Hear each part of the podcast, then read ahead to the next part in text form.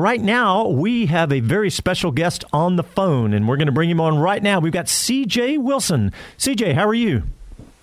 Good, guys. Just uh, kind of hanging out in California right now, missing COTA a little bit.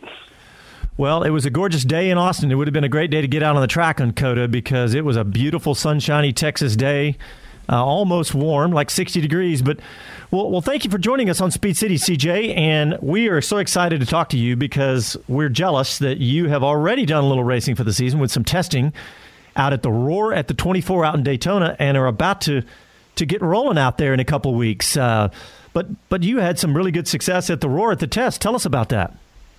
Yeah, so you know one one of the cool things um, for us that we've been looking forward to uh, since we started working on the project was switching to Porsche for the uh, IMSA Continental Tire Series. So last year we were in the MX5s and we won the championship, which is you know really exciting um, for us. And uh, we uh, had some great races towards the end, and I got to attend a couple of them, like the one at COTA and the one at Road Atlanta and then um, you know announced that we're racing the Porsches. Got the Porsches right before Christmas. Kind of had to slam to take them apart, put them back together.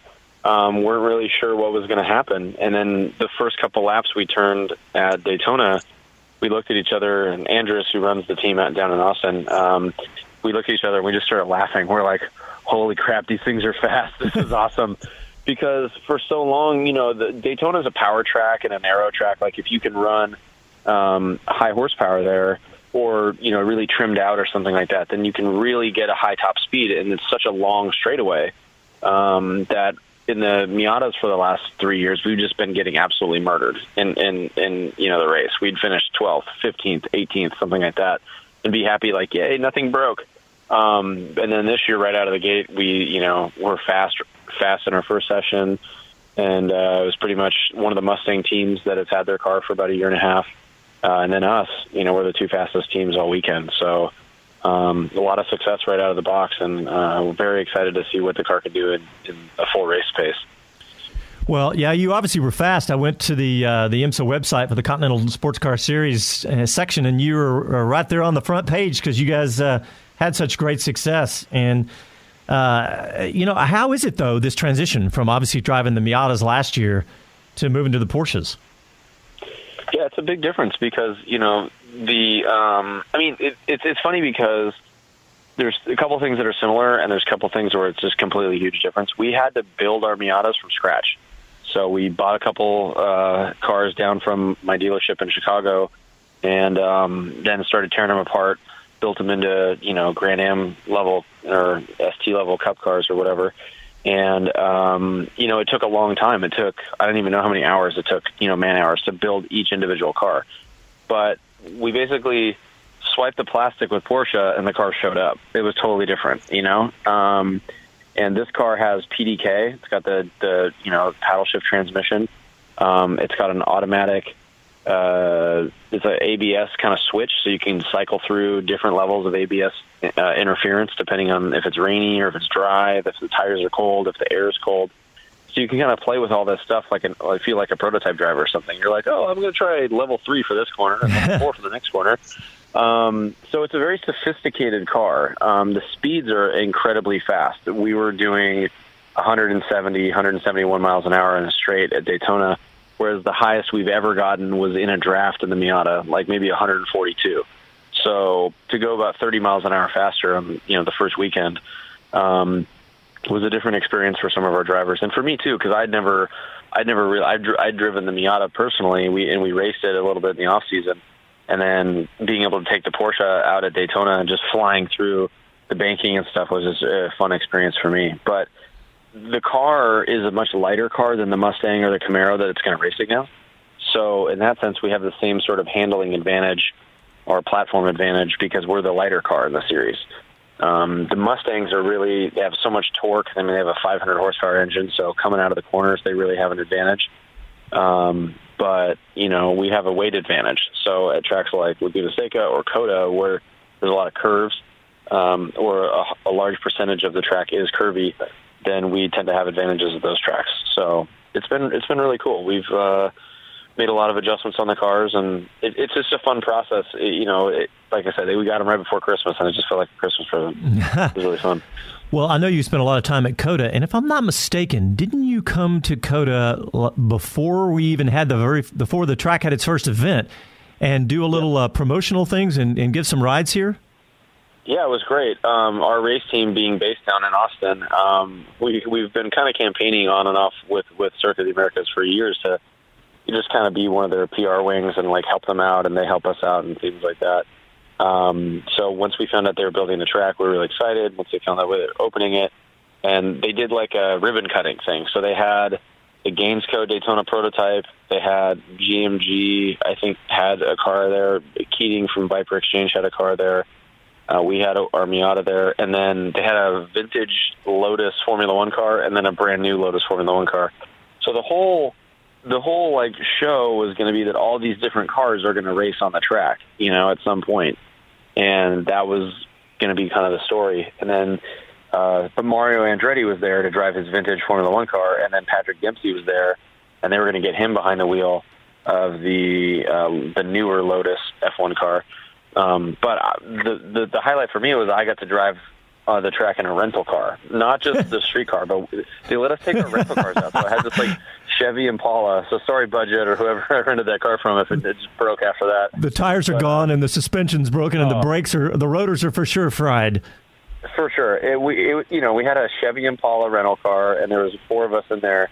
And um, we all looked at each other and we're like, "All right, guys, this is never going to happen again, right? Like we're about to go hoon a rental car at COTA of all places. like no one's ever, none of the Formula One drivers have ever been there. No one's been here before, and of course, one of the guys tries to take it flat through the first set of S's on the first lap, and you know goes across the paint. And we all look at him like, "You dummy!" Like they told us to stay off the curbs, off the paint. They're trying to keep the track pretty, and he's like. Eh, you know? I think you probably used a different word than dummy, even. But you know, CJ, I actually I have a story for you about that weekend. I met you that weekend, and you took me around the track in a Miata. But we both had helmets on, so I didn't even know who it was that was driving me around the track because they were just shuffling us from one, you know, one spot to another on the track. But yeah, you were the one who took me on my very first trip around COTA in a race car. Well, there you go. So you're welcome, I guess. yeah. Um, no, but you know, it, it's funny because uh, the the biggest downside for me of the whole race team ownership experience is that I don't get to I don't get to be there as often as I would like because of the baseball stuff.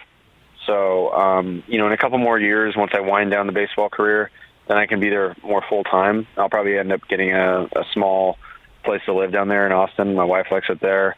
Um, and then, uh, you know, I'll be able to be there and do more events, you know, more full time stuff. And with our shop being there, um, and it's just such a great location for the series because we have there's a lot of races in the Midwest, there's a lot of races on the East Coast, there's a couple races on the West Coast. So being centrally located in Texas like helps us out a lot. If we were just in Southern California, to get all the way to Daytona would be a real pain in the butt. But um, it, it's it, you know it, it trims the cost down a little bit, I guess, mileage wise. Hey, hey, CJ, this is Jonathan. I'm calling in from Auckland. So I'm so this is like a future call because it's tomorrow. so it's, it's tomorrow, birthday, Jonathan. it is. It is. A, it is a call for future. No, I got to ask the question. I'm down here with a bunch of uh, youngsters who are all trying to be uh, single-seater hopefuls and racing drivers of the future very much. Uh, and this is, you know, they've dedicated their lives to it. I got to ask the question, being from England, no professional soccer player I've ever heard of turning his hand to motor racing, um, flip of a button, because that's what it sounds like. You've done it so kind of um, effortlessly. How how seriously were you were you taken when you when you showed up to try to go racing? You know, I, I think the the good thing is I started where those kids are. That's the what's the series called down there in New Zealand? The the single seater series. It's the Toyota Racing Series. Yeah, it's single. Right. So I was actually told when I'm done with baseball to go down there and compete in that series myself as a driver. You know, um, because that's oh, such good. a good development opportunity. So I'm trying to. I haven't talked to my wife about it yet, but I think the the sell is going to be, hey, okay, I'm retiring. Let's take the kids, you know, and go down there for a month and a half. Go drive around New Zealand. It'll be like Lord of the Rings with race cars. It'll be great. um, but yeah, That's exactly you know, I, what it I, we would love a professional baseball player in the series. I can assure you. yeah, that'd be great. But the thing is, like, I started at the very bottom. You know, I mean, I started, I did some track days, and then I went to the racing schools, and I worked my way up from the Skip Barber series to, you know, doing uh, endurance racing and sports cars, and then kind of working my way up to the point where I sort of stalled for a while, and I wasn't doing a lot um, because there was just nothing for me to do. I was my skill level had gotten to the point where I was a really, really, really good amateur, but I wasn't, you know, at that pro level yet. And until the last probably year or so, when I've taken it more seriously again, I've been been able to do more track days and just drive faster cars and stuff. And then, so when I get in the car, I don't embarrass myself. I don't crash into people, and I think that helps a lot. You know, I, I have a good driving record. um, in the race series that I'm in. So, you know, because if I was that guy that like spins out on the first lap and then runs into the flag station, I think they'd be like, "Oh God, here he comes again." But um, here comes that baseball because- player. Yeah, yeah, or that guy that jumps into the series way in over his head. Like if I just Yeah. like, "Oh, hey, you know what? Let's do Indy Lights right out of the gate." People would be like, "What is this idiot doing?" but th- there's a lot of people that try to sell that to you as a, as a athlete or as a you know financially able guy. I'll say people are like, "Hey, come run Daytona 24 hours in a GTLM car." I'm like, "Why the hell would I do that?" Like that's going to cost a fortune. I'm not going to do that. so um, I'd rather work my way up, like I have, you know, in the Miatas and the single seaters and stuff, and and start in the smaller things, and then you know, once it's time for me to jump into a F2000 car or a GT3 Cup car or something, I can handle it because I've I've driven all the way up to that level, you know, and that's the biggest thing. A lot of people they see it as like, oh, here comes some jerk going to buy his way into the series. I'm like, well, hey, how do you guys think racing works? I mean, hello, it's like that's that's kind of how it is, you know, even in F1. But um, you know, I just try to respect the process, and by having the team, I get to learn more about the business side of it, and that's given me a much deeper respect for how difficult it is for the the tracks, the series, the sponsors, the drivers, everybody. You know, because I have to interact with all those people as the owner.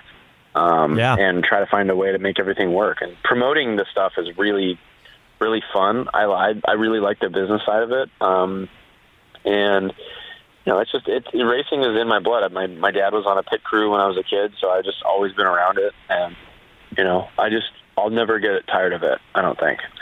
So that's the that's the that's the long answer. But I think people people respect the fact that I've worked my way up from the bottom and not just jumped in midstream somewhere way over my head. Well, CJ, I, want to connect it back to Jonathan because what you said about the Toyota Racing Series, we're going to talk about that in the next segment. But I love that you that you know about it and that you understand what it's all about because it's this amazing series where you get a you get a whole season in like a month. And, and so, Jonathan, you know, talk about that a little bit and how what how what CJ is saying and how that relates. Well, there's no question. This 12th year for Toyota Racing Series, and um, it's a uh, you know obviously they're all identical cars um, uh, promoted by Toyota in New Zealand, effectively with a Corolla engine, um, and it, it, you know over 200 horsepower, uh, slicks and wings. And for many of the guys in the series, they're taking on cars for the first time coming out of go karts. So this really is entry level, although it's a very, very competitive and technical car. Uh, and a beautiful car to look at as well. Um, but it's been so successful. I, I mean, you know, it's, it's great to hear CJ both uh, has heard of it and is interested in it because a lot of racing drivers now are really looking at this series. It's growing. It used to be like the you know the Kiwis taking on the world uh, in a winter series, and it harps back to the 50s and 60s of the Tasman series um, when the likes of Stirling Moss and Jim Clark used to come over. But now it's changed, and, and it really is the, the ultimate tune-up place. Uh, Ollie Rowland, who is the 3.5 uh, champion from Great Britain this year. He's here looking after one of the Indian drivers, and he said he's seriously thinking of coming here to get ready for his GP2 season. We've got a GP2 driver in Artem Markelov, who's the teammate to Kiwi uh, Mitch Evans, who's been, you know, in GP2 for a couple of years now. He's so it really is suddenly growing in status to be uh, a really world championship. You mentioned Earl Bamber before and how helpful he was to Will Hardeman. Well, Earl Bamber is a graduate of this series. That's where the Le Mans champion from New Zealand started. Yeah, and you know, I was actually told about the series by Darren Cox, and he was talking to me about driving and stuff like that. And I was asking about the GT Academy, you know, when he was kind of running that program. And he said, you know, honestly, as a driver, you should go run the Toyota Series down in New Zealand when you're done baseball and you, you have the time. He's like, because the amount of development you get and the density, and that's the hardest thing about the racing se- season is that uh, unless you're in NASCAR or F1, you're only racing 10 or 12 times all year, you know, and that's just that's just not enough if you're a guy like me that is hungry and wants to develop. You know, I I approach it as a lot of these kids do the same way and I know this because I started with them in the Skip Barber series. That they're very serious. They've they've gone from go karts now they're in formula cars. They want to race. They want to be professionals.